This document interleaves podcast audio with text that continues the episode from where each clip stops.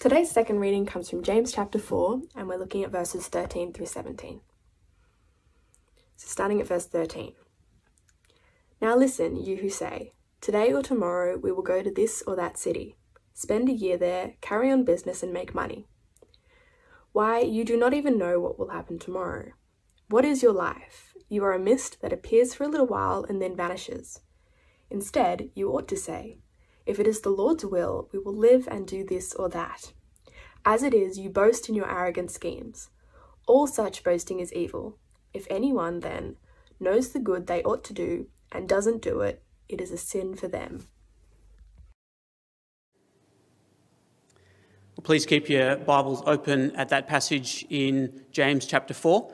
We're going to spend a bit of time looking at that together now as we uh, consider our final topic in our Lessons from Lockdown series, which is, as Isaac has introduced for us, we are not in control. Uh, I've prayed a moment ago, but please uh, join me in prayer again now. Heavenly Father, we do pray again that you will bring to bring home to us the truth of this reality that as much as we think we're in control of our lives, that in fact you are the one who is in control, and that that might lead us to trust you all the more. And we pray these things in Jesus' name. Amen. Well, I, th- I think it is fair to say that the way that we plan for the future now is different to what it was like before the pandemic.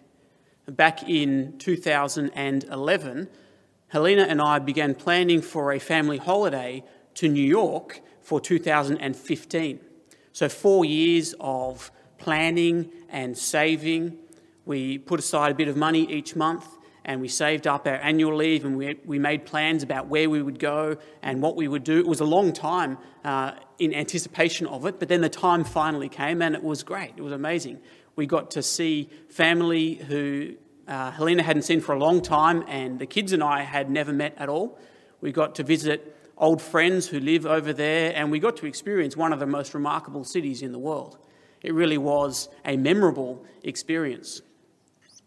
And then a, few years ago, we had another opportunity for a big family holiday, this time to go to a family wedding in Korea. And so, again, um, we saved up and we made our plans. We started booking uh, airline tickets and accommodation. Now, that was planned for April 2020. So, as you can imagine, when COVID hit, all those plans kind of fell apart almost instantly. And you know, it never crossed my mind to think, well, we'll go to Korea in 2020 unless there is a global pandemic that closes international borders. I wouldn't have even understood what that sentence meant. And yet now, that kind of contingency in planning, that kind of uncertainty in our plans, that's just normal. So at the moment, my family is trying to organise what our family Christmas party might look like, and that includes my brother and his wife coming up from Melbourne. And so, of course, as we're making our plans, we have to say, well, as long as travel and gathering restrictions allow it. That kind of contingency is just normal now. And so, as I said, I think it's fair to say that the way that we plan for the future now is different to what it was like before the pandemic. And it seems to me that this experience that we've been going through these last kind of 18 months makes these words of James chapter 4 that Lawrence just read for us ring with a truth that is just so plainly obvious right now, but that we often forget, or perhaps choose to ignore. That is, we live as if we are in control, but we are not. And these verses put it so simply, don't they? Let me read it again from verse 13. Now listen, you who say, Today or tomorrow we will go to this or that city, spend a year there, carry on business and make money. Why, you do not even know what will happen tomorrow. What is your life? You are a mist that appears for a little while and then vanishes. See, we, we plan for the future as if the only issue is my ability to execute my plans. Sure, some of us might be more capable or confident in that regard. You know, some of us might be more confident about getting the marks that we need to get into the uni course that we want, or about getting the promotion that we hope for, or that we have the financial resources and life skills to create the kind of future that we want. Some of us might be more or less confident about that. But, but, you know, we are trained to think from a very young age that the future is in my hands and it's just up to me to, to reach out and grab hold of it. You know, I'm the master of my destiny. The future is mine to command. And then we're surprised when something happens that kind of pulls the rug out from under us and makes it clear that actually we're not in control. And so, one of the things that this pandemic has done is it's brought home the truth of the reality that these verses tell us so simply. Things that we used to take for granted, we now realize are actually not ours to control like we thought our education or our kids' education, our employment, our socialising, our holidays, visiting family and friends, even our health, you know, the, the possibility of significant illness or even death. This pandemic is bringing home the reality that we so often choose to ignore, that we think we're in control, but we're not. And James goes on to tell us that the problem is not planning and organising things. This is not a criticism of being organised or, or trying to plan things for the future. It's actually talking about a spiritual problem of putting God on the sidelines and overestimating our own place in His world.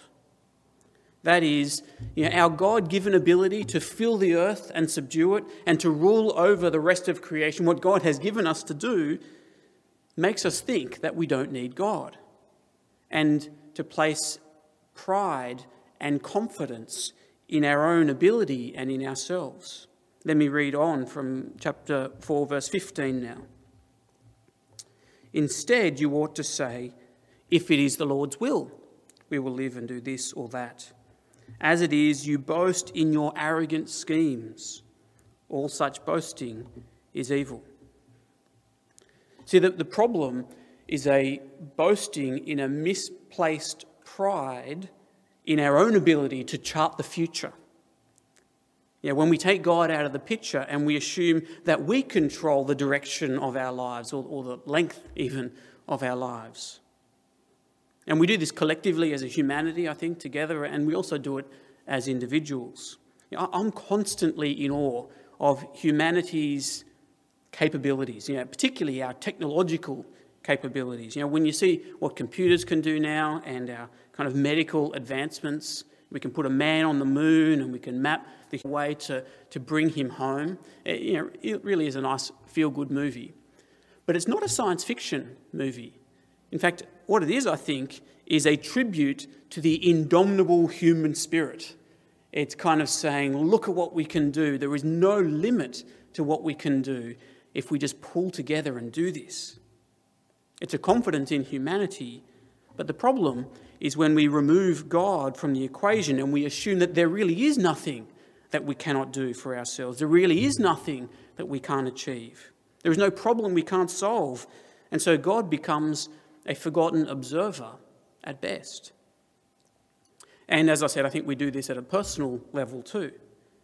You know, if I can have enough money, enough health, wealth, ability, motivation, then nothing can stop me. And I don't need to, to worry about the insecurity of having to trust God with those things that I don't know or can't control. And so our great ability and our great resources make us think that we don't need God. And then something like this pandemic happens, and it turns all our self confident assumptions on its head. And it takes a special kind of deliberate willfulness, I think, deliberate willfulness, to just carry on and ignore the wake up call that this should give us. And so I want to suggest that there actually is goodness in knowing that we are not in control. And so this pandemic, I think, has given us a bit of a, a helpful reality check in that regard. Firstly, just simply in the fact that it helps us to recognise the truth rather than pretend that it's not there. But that we do spend most of our lives studiously ignoring. As I said before, these verses in James 4 speak a truth that really is just so obvious now.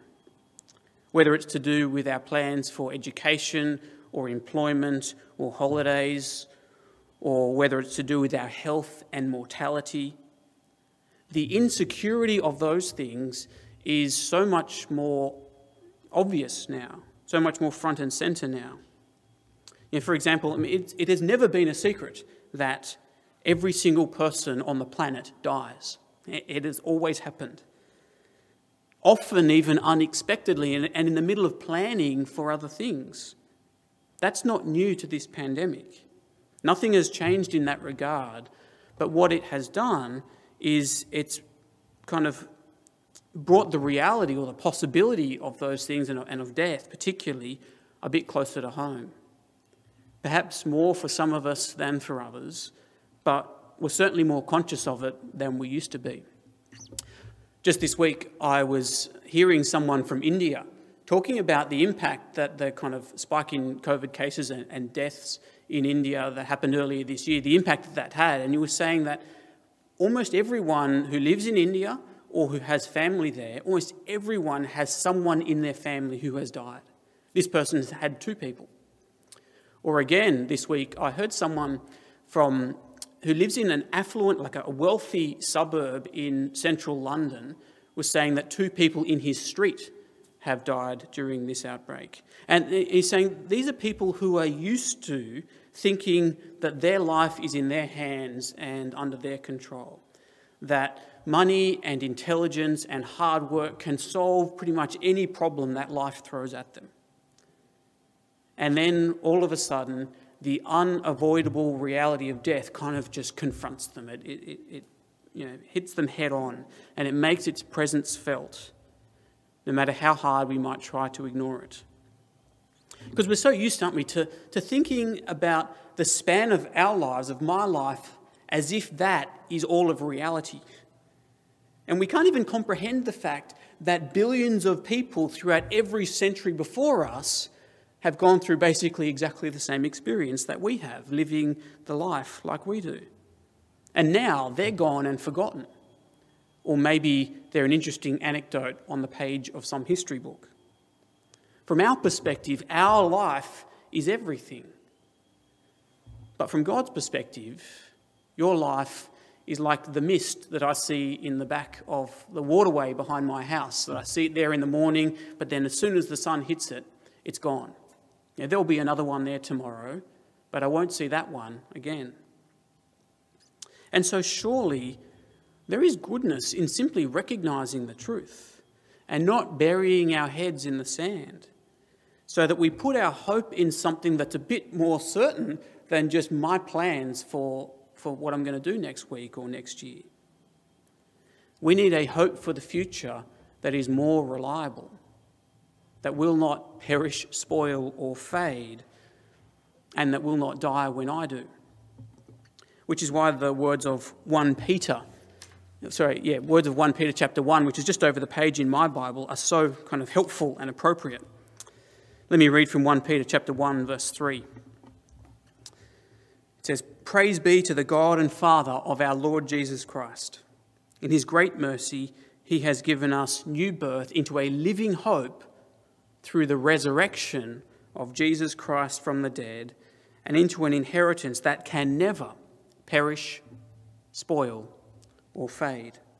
This inheritance is kept in heaven for you.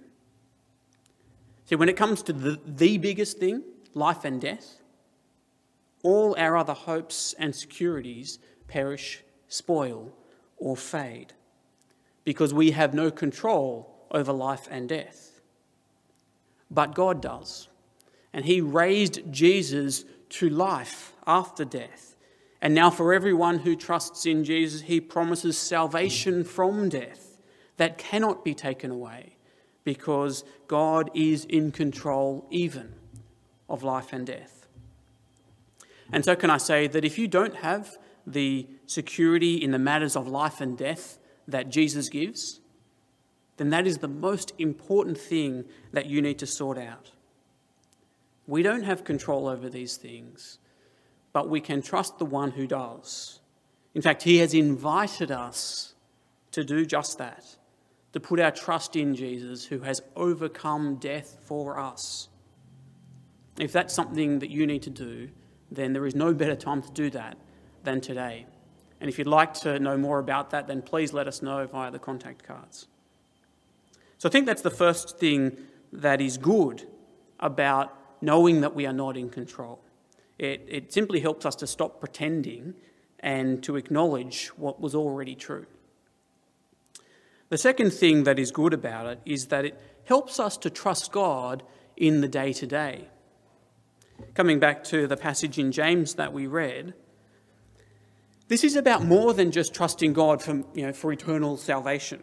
In fact, it seems to me that this is speaking to people who already do trust Jesus, but who live their life in the day to day and the year to year just like everyone else. You know, that is, if I do have enough money, good enough health, strong enough motivation, then nothing can stop me. And I don't have to worry about the insecurity of having to trust God in those things and the uncertainty that that, that, that leaves me with.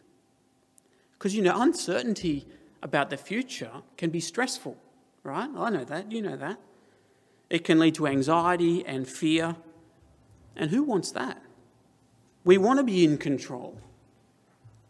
Problem is that we are not. And the illusion of control disconnects us from trusting God with those things that He is in control of. And it makes it all the more stressful when cracks start to appear, the inevitable cracks start to appear, and that we realize that we're not in control, even of those things that we thought we were.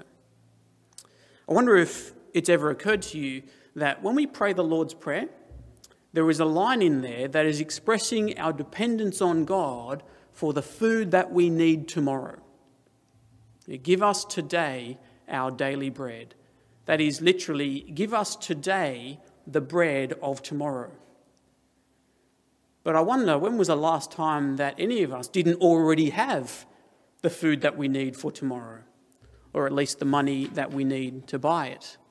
But you know, I've met people who live in other countries who are living close to the poverty line, you know, certainly much more hand to mouth than we are. People for whom their income really is mostly just about essential food and clothing and shelter. And yet they are so much more at peace and content in trusting God in what we would call the insecurity of their future, of their tomorrow, than those of us who seemingly have our whole lives planned out before us. It's been said before that on average, we are the wealthiest people who have ever lived, with the greatest access to medical resources and life choices and disposable income. And at the same time, we're more anxious than we've ever been. And I suspect that at least part of that for Christians is that we're so used to the illusion of being in, in control that we fail to trust God with those things. You know, I used to think that trusting God was really about kind of eternal salvation. You know, I'll trust God with my eternal destiny, but I'll trust myself for the day to day things. Now, I probably never would have put it quite like that, but I think in reality that's what I was doing and sadly often still do. And of course, that leads to nervousness and anxiety and insecurity when my illusion of being in control starts to crumble. We need to learn to trust God in the day to day. And if I could kind of finish by bringing us back to a, a COVID related application, I think one of the obvious aspects of our not being in control is in regards to our health. Right? There has always been sickness and disease, injury and death, whether it's the flu or cancer or just being hit by a car when we cross the road. There has always been a degree of medical risk just by living in this world. Maybe if we're young and healthy, we forget that. We think our kind of medical advances makes us practically invincible. But anyone who's had any kind of serious illness knows that's not true. Even before COVID, that was not true. And as far as I can tell, it's entirely likely that some degree of medical risk will continue into the future. That is, some degree of medical risk from COVID will continue into the future. And so we need to ask ourselves now what will it look like to trust God with the potential of that medical risk from COVID? What will it look like to trust God with my lack of control over my health in that situation? And so I'd like to suggest, as, as gently as possible, but particularly for those of us who are anxious about getting COVID, there will come a time when we need to trust God with that and to re engage with society and with coming physically to church and Bible study, even if you're nervous about it. Know, we're currently in a moment of having to obey government restrictions and kind of working with our society around us to, to deal with this crisis moment together. But that won't always be the case. And so there may be some of us who need to acknowledge the nervousness, acknowledge the nervousness about our health, but then decide that we're going to trust God with that. Now, that might look different for us if we are in a particularly high risk category. But for most of us, I simply want to suggest that the fact of being anxious about it, the fact of being nervous about it, doesn't, is not the only factor to consider. You know, if I'm nervous, then, that's, then I need to stay away. I think we can sometimes let our fears rule us in that way. It may be that instead I need to say, yes, I'm nervous about it. But God tells me that it's good to gather for church and to encourage others and be encouraged. In fact, He commands it. And so trusting God in that situation will mean listening to what God says and obeying it, even though I am nervous. And you know, God tells us that there is peace and joy and freedom from anxiety that comes from trusting Him. It comes from trusting Him with those things that we are worried about, rather than just trying to control those things that we are worried about, because we can't control them. Yet we could get sick no matter what we do. The Apostle Paul puts it like this in Romans 15, verse 13. He says, May the God of hope fill you with all joy and peace as you put your trust in Him. See, we're not in control of the future but God is. And He doesn't ask us to be in control, He asks us to put our trust in Him. And in that trust is where we find joy and peace and hope. And that's what I'm praying for myself and for you that God will grow us in that trust. And if this present crisis is driving us to trust Him all the more because our illusion of our own control is crumbling, then thank God for that. Let's pray. Heavenly Father, we do thank you uh, for those times and ways in which you are removing the illusion of our own control over our lives, even if that is not an easy process, even if it can be painful and stressful. And we ask that that will drive us to trust you.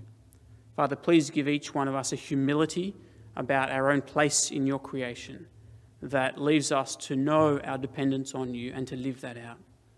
And we pray these things in Jesus' name. Amen.